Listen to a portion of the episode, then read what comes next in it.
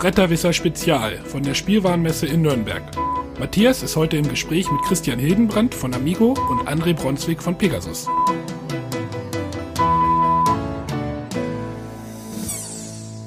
Hallöchen, hier sind wir wieder bei Bretterwisser Spezial und ich habe diesmal bei mir den Christian Hildenbrand. Das ist richtig. Erzähl mal ein bisschen was über dich. Ja, äh, mein Name hast du ja schon gesagt. Ich bin Redakteur bei Amigo und da zuständig für das ähm, ja, Verlagsprogramm für die Spiele. Für Familienspiele oder alle Spiel Brettspiele oder so? Wir machen bei uns alles. Bei uns, wir sind äh, drei Redakteure in der Redaktion und wir teilen das wild unter uns auf. Die Kinderspiele, die Familienspiele, die Würfelspiele, die Kartenspiele. Das spielt bei uns keine Rolle. Bei uns darf jeder alles. Das ist schön vielseitig. Ja, Ähm, wenn wir von vielseitig reden, welches Spiel hast du als letztes gekauft? Als letztes gekauft. Das ähm, ist nicht ganz so einfach, weil äh, Ja, das ist bei Redakteuren immer schwer. Danke, dass du es sagst. Ähm, meine Frau meinte, das soll ich so nicht sagen. Äh, also die letzten Spiele, die ich bewusst gekauft habe, das waren die Spielworks-Spiele vom Uli Blennemann beziehungsweise die Tree Frog-Spiele vom Martin Wallace. Da Ah. weiß ich, dass ich sie gekauft habe. Also Unterstützung von kleinen Verlagen. Genau. Sehr gut. das sehr mache gut. ich auch regelmäßig. Ähm, wie groß ist denn deine persönliche Spielesammlung? Ich mache mittlerweile Inventur seit fünf Jahren. Äh, in der Liste stehen aktuell etwa 2000. Ich denke, es müssten 3500 sein ungefähr. Also nur knapp das etwas mehr als das Zweifache von dem aktuellen äh, Herrn, der im Guinness-Buch mit der größten Spielesammlung erwähnt. Da steht einer drin. Da steht einer drin mit 1500 irgendetwas und da Oh lachen sich ja alle lächerlich. Also da kenne ich äh, Einige. sehr viele, die da drüber liegen. Ja, ja. Ja, das ist aber dann doch schon mal eine stattliche Sammlung. Äh, ich hoffe, das meiste davon auch gespielt. Ja, äh, wenn auch nicht immer meine eigenen Exemplare, aber ich habe sehr vieles davon gespielt. Das ist doch gut. Ähm, was ist denn dein Lieblingsspiel von einem anderen Verlag von 2013? Von 2013, da habe ich einen ganz, ganz klaren Favoriten. Äh, das Spiel ging ein klein wenig unter, das ist eigentlich sehr schade. Das ist das Stories von Schmidt Spiele. Star uh, das hat Das, das ist ähm, in meinen Augen ein absoluter Kracher. Ähm, wir haben da so viel Spaß damit gehabt bislang und ich weiß, dass ich mit diesem Spiel noch so viel Spaß haben werde. Das ist einfach, einfach ganz toll. Können wir gleich mal so als Empfehlung für alle Hörer erwähnen. Das kann ich uneingeschränkt jedem empfehlen. Völlig egal, ob es ein Vielspieler ist, ein Gelegenheitsspieler oder sonst irgendwas. Ähm, in der richtigen Runde mit vielen Leuten, dieses Spiel macht einfach richtig Laune. Cool. Ähm, welcher Autor entspricht denn am ehesten deinem Spielegeschmack? Also ich meine, du hast Martin Wallace erwähnt. Könnte man jetzt sagen, das ist auf jeden Fall dein Geschmack? Nein. Ähm, also, ja, natürlich, äh, natürlich, sonst hätte ich seine Spiele nicht alle. Ähm, nein, also meinen, meinen Geschmack uneingeschränkt, den trifft Friedemann. Friedemann Friedemann. Friese. Das Also- ist, da kann ich, da kann ich uneingeschränkt sagen, jedes einzelne Spiel, das er gemacht hat, ist bei mir ein in meinem Regal gespieltes Spiel. Das kann ich nachvollziehen. Du bist nicht der Einzige, der bis jetzt Friedemann genannt hat. Ja, Friedemann hat auch ein ganz tolles Spektrum, das viele gar nicht kennen. Ja, er ist halt wirklich deutlich vielseitiger als nur Funkenschlag. Ja, auf jeden Fall. Das ist richtig, das ist cool. Ähm, welcher, welches Spiel des Jahres? Da gab es ja ein paar, da hat auch Amigo ja ein paar abgesammelt, aber unabhängig davon, welches wäre denn für dich eine Liebeserklärung? Meinst welches, welches Spiel des Jahres so mein, mein ganz großer Favorit unter den Spielen? Spiel Formulieren wir es mal wäre- andersrum. Wenn jemand mit diesem Spiel zu dir gekommen wäre als Redakteur, hättest, wo hättest du dann sofort gesagt, boah, ich will dich heiraten?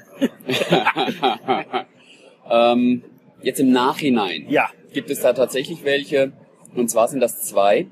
Das sind äh, Heimlich und und auf Achse. Das ist jetzt aber im Nachhinein betrachtet. Das hat einen Ja. ganz einfachen Grund. Mit diesen beiden Spielen bin ich aufgewachsen. Mit Ah. diesen Spielen habe ich angefangen zu spielen. Ich weiß nicht, wie viele Partien auf Achse ich mit meinem Bruder gespielt habe, mit dem ich heute leider deutlich weniger Kontakt habe. Aber wir haben das Spiel hoch und runter gespielt. Verstehe. Und ansonsten, es gibt tatsächlich Spiele des Jahres, die an mich herangetragen wurden, die aber dann leider nicht von mir veröffentlicht werden durften, weil andere Verlage früher zugeschlagen hatten. Ja, das passiert auch, das stimmt. Und äh, das waren durchaus Spiele, wo ich wusste, dass sie Aber, aber besser, jemand anders hat eher zugeschlagen, als dass dein Chef dir gesagt hätte, das wollen wir nicht machen. Ja, das ist richtig. Und ansonsten, wenn ich sonst ähm, jetzt ohne diese, diese, äh, ähm, ja, diesen, diesen Gedanken, diese, diese, diese Erinnerungen, ähm, ohne das ist Zug um Zug für mich ein, ein, ein Spiel des Jahres, das äh, mich von Anfang an ergriffen hat und bis heute eins der Spiele des Jahres ist, das ich am meisten spiele. Das kann ich gut nachvollziehen. Wirklich, wirklich auch gut gepflegt vom Verlag. Das ist richtig. Ähm, wenn wir jetzt mal so Pflege vom Verlag betrachten, wie viel von den Spielen, die du betreut hast, enthalten auch Christian? Im Idealfall jedes einzelne. Ähm, also meine Philosophie ist, dass ein guter Redakteur in jedes Spiel Herzblut steckt. Ja, Mal mehr, mal weniger. Im Idealfall so viel, wie, wie der Redakteur nur kann. Manchmal gibt es auch Einschränkungen, wenn ich einen Lizenzgeber habe, wenn ich einen, einen Partner habe, der dahinter steht, dann darf ich halt nur begrenzt unter Umständen. Da gibt es durchaus auch Spiele bei uns im Programm, wo ich das so sagen kann. Aber der Idealfall sieht so aus, dass äh, dieses Spiel, das am Schluss entsteht, zu 100 Prozent genau das ist, was ich wollte. das ist, das soll ja schließlich auch ein Amigo-Spiel sein. gell? Ich will, ich will auf dieses Spiel nachher auch schauen können und sagen können, es ist mit voller Überzeugung passiert. Das ist doch cool. Halbherzig an ein Spiel ranzugehen, ist äh, von vornherein eine schlechte Sache.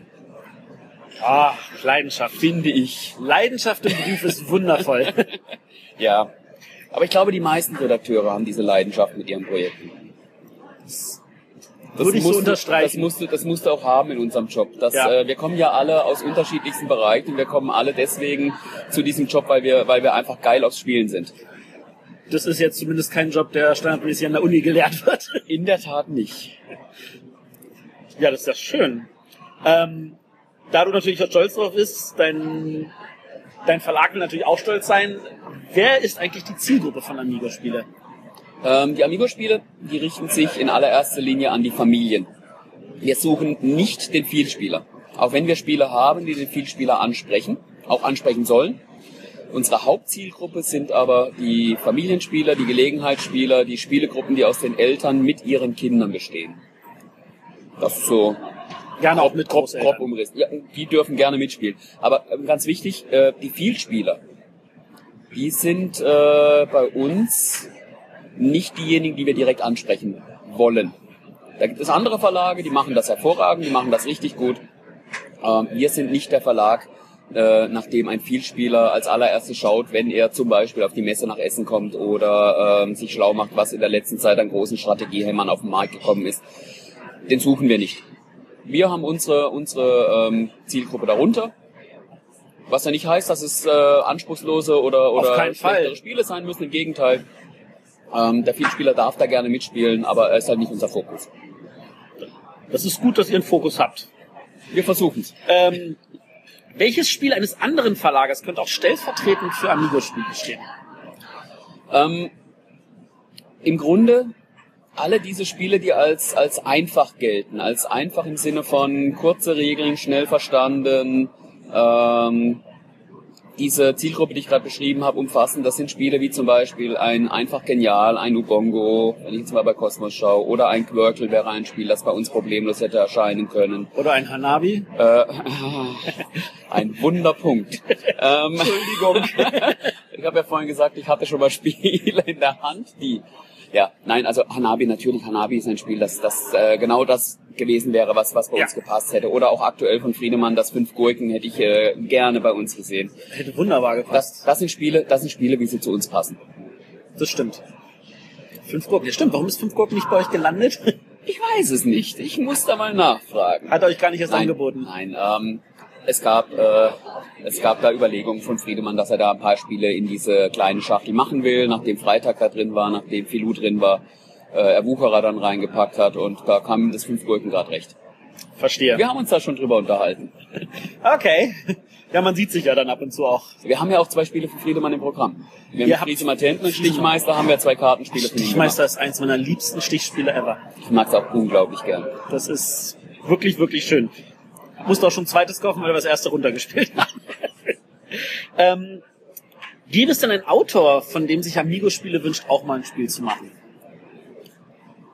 Wir haben bis auf ganz wenige Ausnahmen aller Autoren, mit denen wir gerne zusammenarbeiten wollen, auch bislang im Programm gehabt. Es gibt, jetzt muss ich gerade überlegen, also die, die, Frage, die Frage ist nicht ganz einfach. Ähm, es ist ja die Frage, geht es um Autoren, für denen ich glaube, dass sie Spiele machen können, die zu uns passen, oder geht es um Autoren, mit denen ich einfach gerne zusammenarbeiten will als Redakteur? Das sind zwei unterschiedliche Paar Stiefel. Das ist richtig, ja. Ähm, ganz grundsätzlich arbeite ich am liebsten mit Autoren zusammen, mit denen ich gerne zusammenarbeite. Völlig egal, was sie Ja. mir dann für Spiele bringen. Sehr gerne hätte ich, hallo Marco, äh, äh, ein, ein Kinderspiel von Marco Teubner. Das ist das, was mir einfach noch fehlt. Ich habe mit Marco Ist schon... Amigo noch nicht dabei? Marco ist bei Amigo noch nicht dabei. Das hätte ich jetzt auf Anhieb noch nicht mal Und, geahnt. und äh, wir haben uns schon einige Male getroffen und viele, viele Spiele von ihm durchgesehen. Auch Spiele, die er mit anderen Autoren zusammen gemacht hat. Und irgendwie hat es einfach noch nicht geklappt. Und das ist so ein Autor, wo ich sage, mit dem würde ich einfach gern, weil das ist einfach ein sympathischer Kerl. Aber man ist ja in Kontakt. Ja, in der Tat. Na, das ist doch schön. Ähm, wenn wir jetzt äh, von Familienspielen reden, es gibt ja noch ähm, Kickstarter ist ja ein großes Ding momentan. Oder auch entsprechend andere Crowdfunding-Plattformen. Ähm, nun greifen bei ein paar von diesen Spielen wirklich nicht eure Zielgruppe rein. Aber es gibt auch familientaugliche Spiele, die dort angeboten werden. Habt ihr euch schon mal überlegt, da irgendeins zu nehmen und irgendwie gucken, wenn das erfolgreich genug ist, auch für euch umzusetzen? Die Antwort ist so einfach, ja. Gibt's da ein konkretes Beispiel? Es kam erst letzte Woche bei uns an. Also das, ist, das sind noch ungelegte Eier, aber ja, wir, du scha brauchst, brauchst dann auch nicht erwähnen. wir, schauen, wir schauen da tatsächlich. Ich meine, wir sind jede Menge Spieleverrückte im Verlag. Ja. Und zwar von der Redaktion über ähm, das Controlling bis hin zu eigentlich in alle Abteilungen hinein. Das ist sehr und, gut. und wir schauen uns, wir schauen uns natürlich an, was auf Kickstarter hier und da auch kommt. Und wenn da ein Projekt da ist, wo wir glauben, dass wir da gerne mit einsteigen wollen, dann haben wir da auch keine Hemmungen, das direkt, äh, da direkt die, die Macher zu kontaktieren. Und wir haben in der Tat ein Spiel, das bei Kickstarter erfolgreich war, aktuell bei uns auf dem Schreibtisch liegen und überlegen, ob das Ganze von uns umgesetzt werden kann, ob es eine Einigung geben kann.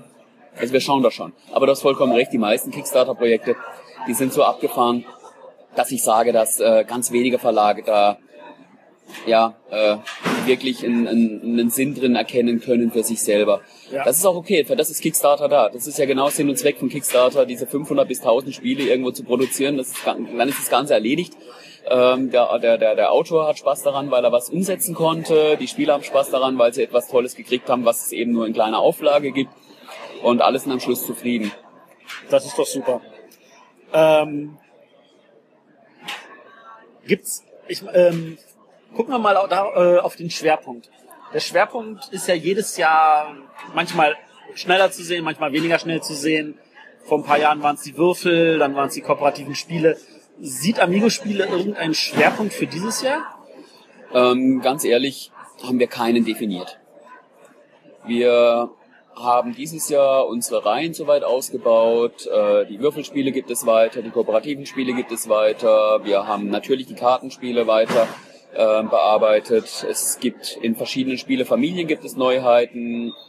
Ähm, also wenn man hier in, in, in Nürnberg um den Stand herumgeht, dann sieht man unter anderem äh, eine vorläufige Schachtel des Spieles Witches, was eine Nachfolge werden wird oder ein, ein, ein neues Spiel wird in der Wizard-Familie. Schön. Wir haben äh, die gelbe Reihe, die weiter wächst. Und, und, und. Wir haben jetzt keinen konkreten Fokus dieses Jahr gesetzt. Also 2014, äh, ich will jetzt nicht sagen, machen wir, auf was wir Lust haben. Aber im Grunde ist es da schon, wir, wir pflegen die Familien, die wir haben. Wir pflegen die, die, die Reihen, die wir haben. Äh, für 2015 sind wir da wieder am Überlegen, aber auch das sind noch ungelegte Eier. Das ist alles noch so, Ist noch hin. genau. Da haben wir noch ein klein wenig Zeit. Nicht mehr Super. viel, aber ein bisschen. Irgendwas, was du noch an unsere Hörer richten möchtest? Geht spielen. Äh, ja.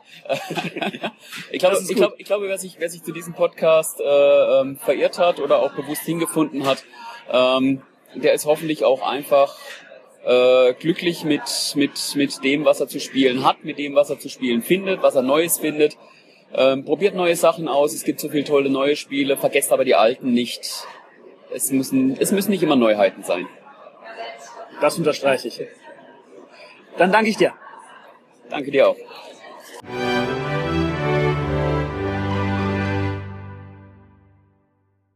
willkommen. Wir sind hier bei den Bretterwissern Spezial. Ich sitze hier zusammen mit André Bronswig. Hallo. Ähm, André, erzähl mal erstmal ein bisschen was über dich. Über mich? Ja, über mich gibt's nicht viel zu erzählen. Ich bin ja ganz unwichtig. Wichtig ist nur der Verlag und die Spiele, die wir machen. Genau. Der André, der ist ähm, freier Redakteur. Genau. Ich firmiere unter der Bezeichnung Tygra Spiele, weswegen ja auch mein Pseudonym in diversen Foren und so weiter auch Tygra heißt. Ist der auch, der ist auch in einer Signaturbuff drin, oder? Also bei den verschiedenen Seiten. du- Ja, ja, möglicherweise schon. Also fast überall. Genau. Ähm, die meisten Aufgaben erledigst du aber für den Verlag, für den du heute hier mit mir zusammen sitzt. Und das ist Pegasus Spiele. Richtig, genau. Ich bin für Pegasus-Spiele überwiegend tätig in meiner Zeit. Ich betreue da in erster Linie die Redaktion sowie auch das, ja, das Lizenzmanagement der eigenen Spiele ins Ausland. Das mache ich auch. Oh, spannend. Deswegen sind auch zum Beispiel jetzt auf der Messe wie hier bestehen meine Termine fast nur darin, äh, ausländische Verlage zu treffen, um denen unsere Spiele vorzustellen und zu versuchen, halt Partner zu finden, die das Spiel so toll finden, dass sie es in ihrem Land auch machen möchten. Das ist cool. Ähm, welches Spiel hast du als letztes gekauft? Zuletzt habe ich Hanabi gekauft. Hanabi letztes Jahr, äh, beziehungsweise es war glaube ich sogar schon Ende 2012, als ich es gekauft habe, weil ich es von vornherein sehr gut fand. Und ähm, schönes kleines Spiel, macht immer wieder Spaß in allen Besetzungen. Und davor habe ich zuletzt gekauft Dungeon Lords und Space Alert.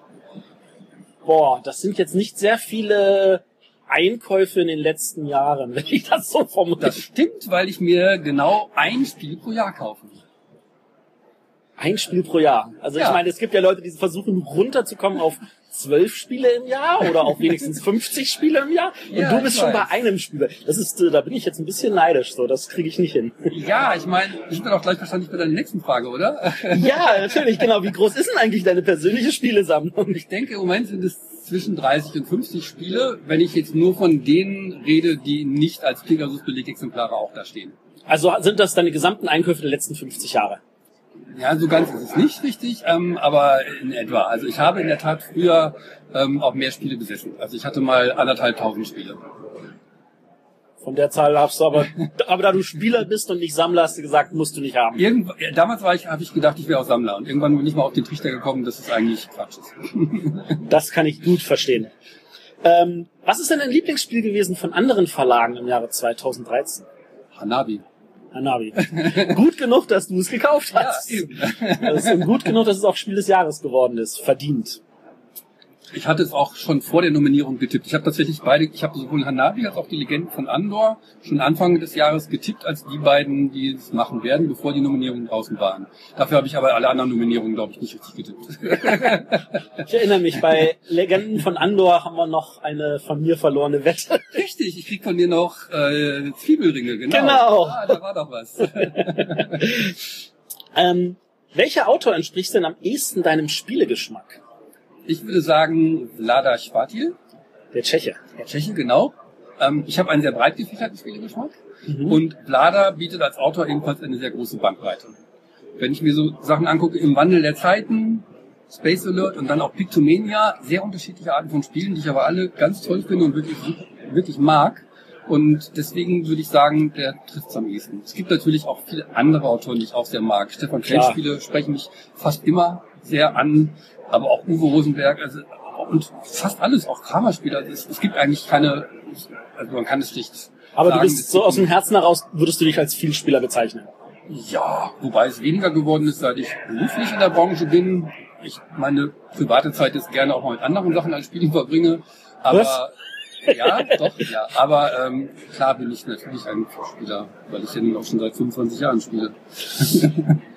Wenn wir jetzt mal dann gucken auf die Spiel des Jahres, welches davon wäre denn für dich eine Liebeserklärung? Also mit dieser Formulierung kann ich nicht so viel anfangen.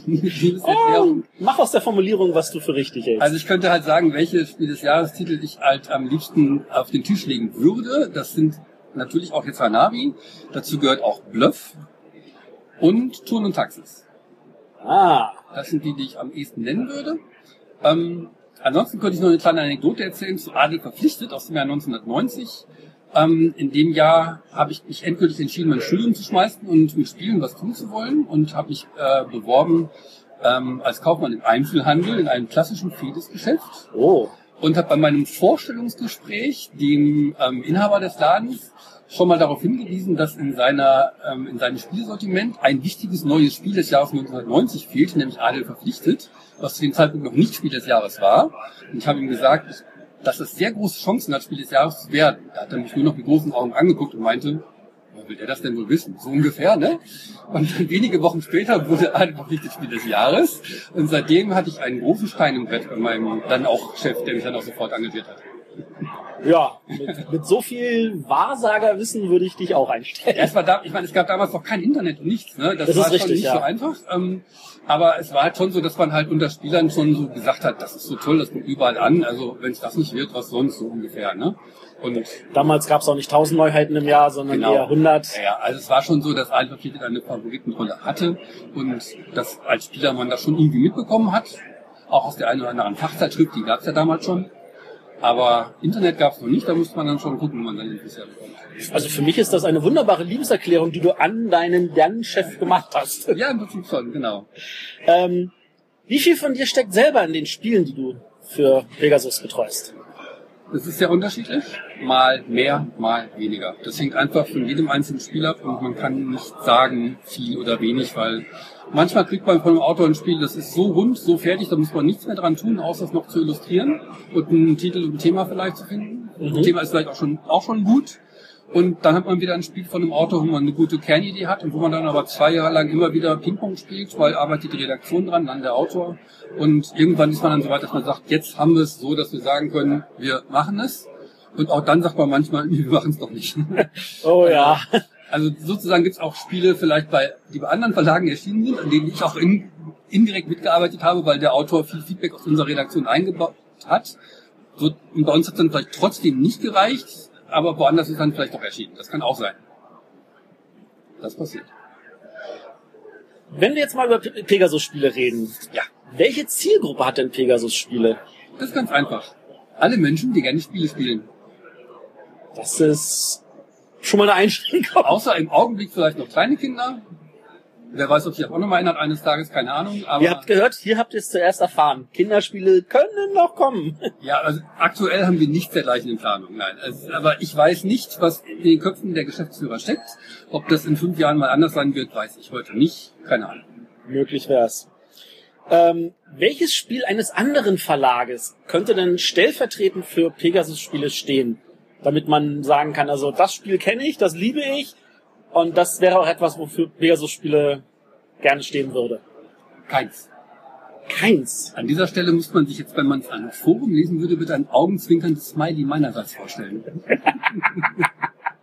Oh. Also es gibt kein Spiel, wo ihr gesagt habt, das hätten wir aber auch gern gemacht, warum hat man uns das nicht angeboten?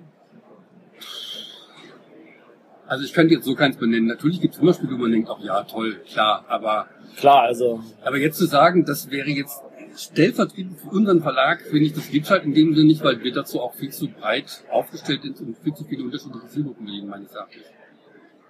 okay. Da würde ich einfach sagen, Gibt es einen Autor, von dem ihr euch wünscht, dass er vielleicht ein Spiel für euch hätte? Der euch irgendwie noch fehlt, um zu sagen, na, wir wollen doch wirklich so breit sein, dass wir auch diesen Autor gerne mal veröffentlichen könnten. Vielleicht neben Vlada Schwartil, obwohl da sind ja Spiele wie Pictomania bei euch im Programm. ja.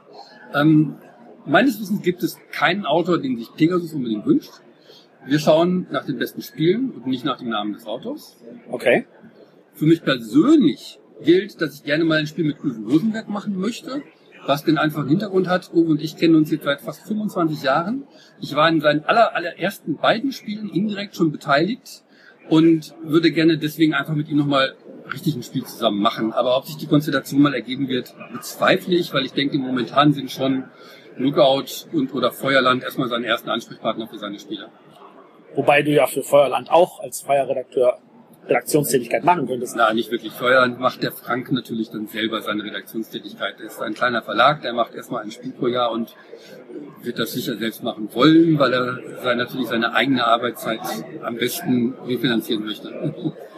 Also da würde ich jetzt nicht von ausgehen, dass diese Konstellation sich ergibt. Aber, Aber- denkbar ist natürlich. Aber da spricht natürlich auch wieder der Vielspieler in dir, der sagt, ja, wie gesagt, einfach weil Uwe und ich uns so wahnsinnig lange kennen und ähm, Deswegen wäre es einfach nochmal eine schöne Sache nochmal mit Uwe. Dann würde sich sozusagen für mich der Kreis so ein bisschen schließen.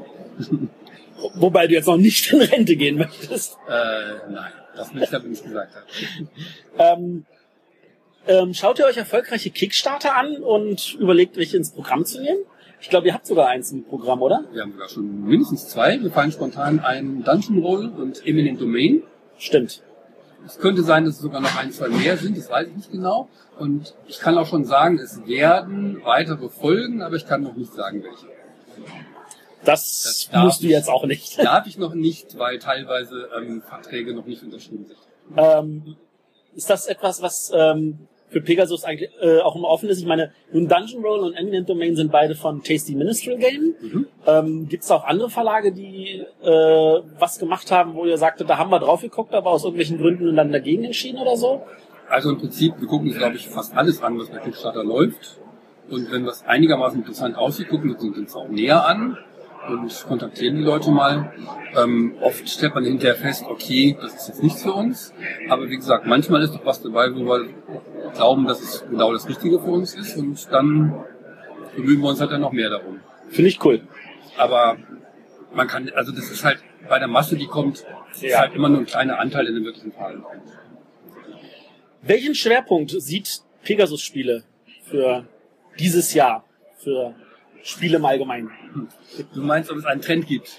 Ja, ein Trend. Vielleicht will Pegasus-Spiele ja auch einen Trend setzen. Ah, genau. Wir schauen nämlich in der Tat wenig auf Trends. Sondern wir veröffentlichen das, was wir für herausragend halten, völlig unabhängig davon, ob das jetzt irgendwie im Trend liegt oder nicht. Mitunter setzen wir dabei auch Trends, was, wobei man es auch mal nie so genau sagen kann. Also wer weiß zum Beispiel, ob jetzt ohne Pandemie so viele kooperative Spiele nachgekommen wären oder nicht. Vielleicht wäre es trotzdem gekommen, vielleicht aber auch nicht, weiß man nicht. Weiß man nicht, ja. Wer weiß, ob jetzt ohne im Wandel der Zeiten das Würfelspiel Bronzezeit so viele Würfelspiele in den Folgejahren erkommen wären. Vielleicht wäre es trotzdem, vielleicht auch nicht, wissen wir nicht. Also ich will jetzt nicht sagen, wir waren Trendsetter, vielleicht waren wir es mal, vielleicht auch nicht, man kann es nicht genau sagen. Aber wir gucken in erster Linie wirklich danach, was finden wir gut und wo glauben wir, das kann der Markt jetzt tragen. Oder da wartet der Markt vielleicht sogar drauf, wird besser. Dann machen wir das. Ja. Haben wir schon mal einen guten Einblick? Irgendwelche Fragen von deiner Seite? Von meiner Seite. Nö. Ja. Meinen letzten Kommentar habe ich euch erst vor ein, zwei Tagen noch auf eure Webseite geschrieben. Schön. da habe ich die Bitte geäußert, wenn ihr schon eine Themenübersicht unter euren Podcast stellt, dass ihr dann bitte noch ähm, die Zeiten dahinter schreibt, wann ein Thema gerade beginnt. Das, das haben wir auf jeden Fall geplant. Wir wollen noch Kapitelmarken setzen. Wir arbeiten Schön. uns in die technischen Voraussetzungen ja, prima. Fall Das finde ich gut. Wenn es weitergeht. Ansonsten, für mich ist es immer schwierig, wenn so ein Podcast eine Stunde dauert, dann höre ich eher nicht rein, dann suche ich mir wirklich eben nur ein Thema raus vielleicht. Und aber ähm, ich finde es grund grundsätzlich gut, dass ihr das macht. Ähm, das mit den Spielvorstellungen, da ist eben so, dass ich dann halt manchmal reinhöre, wenn ich glaube, das könnte mich interessieren. Und bei manchen Spielen schenke ich es mir auch einfach und spring's dann. Sage ich ganz offen. Verstehe ich. Aber dafür ist auch einfach meine Zeit nicht lang genug, um mir das in voller Länge anhören zu können. Dann danke ich dir. Gerne. War sehr lieb von dir und wir lassen uns überraschen, was noch alles so Schönes von Pegasus und von dir redaktionell betreutes auf den Tisch kommt. Jede Menge. Ich hoffe, du warst schon an unserem Stand und hast die ganzen neuen Spiele gesehen. Also an unserem zweiten Stand. Das habe ich. Das habe ich. Da kommen Sachen, da fliegen euch die Ohren weg. Näheres dann brav im Nürnberg-Bericht. Ja, bitte. Tschüss. Tschüss.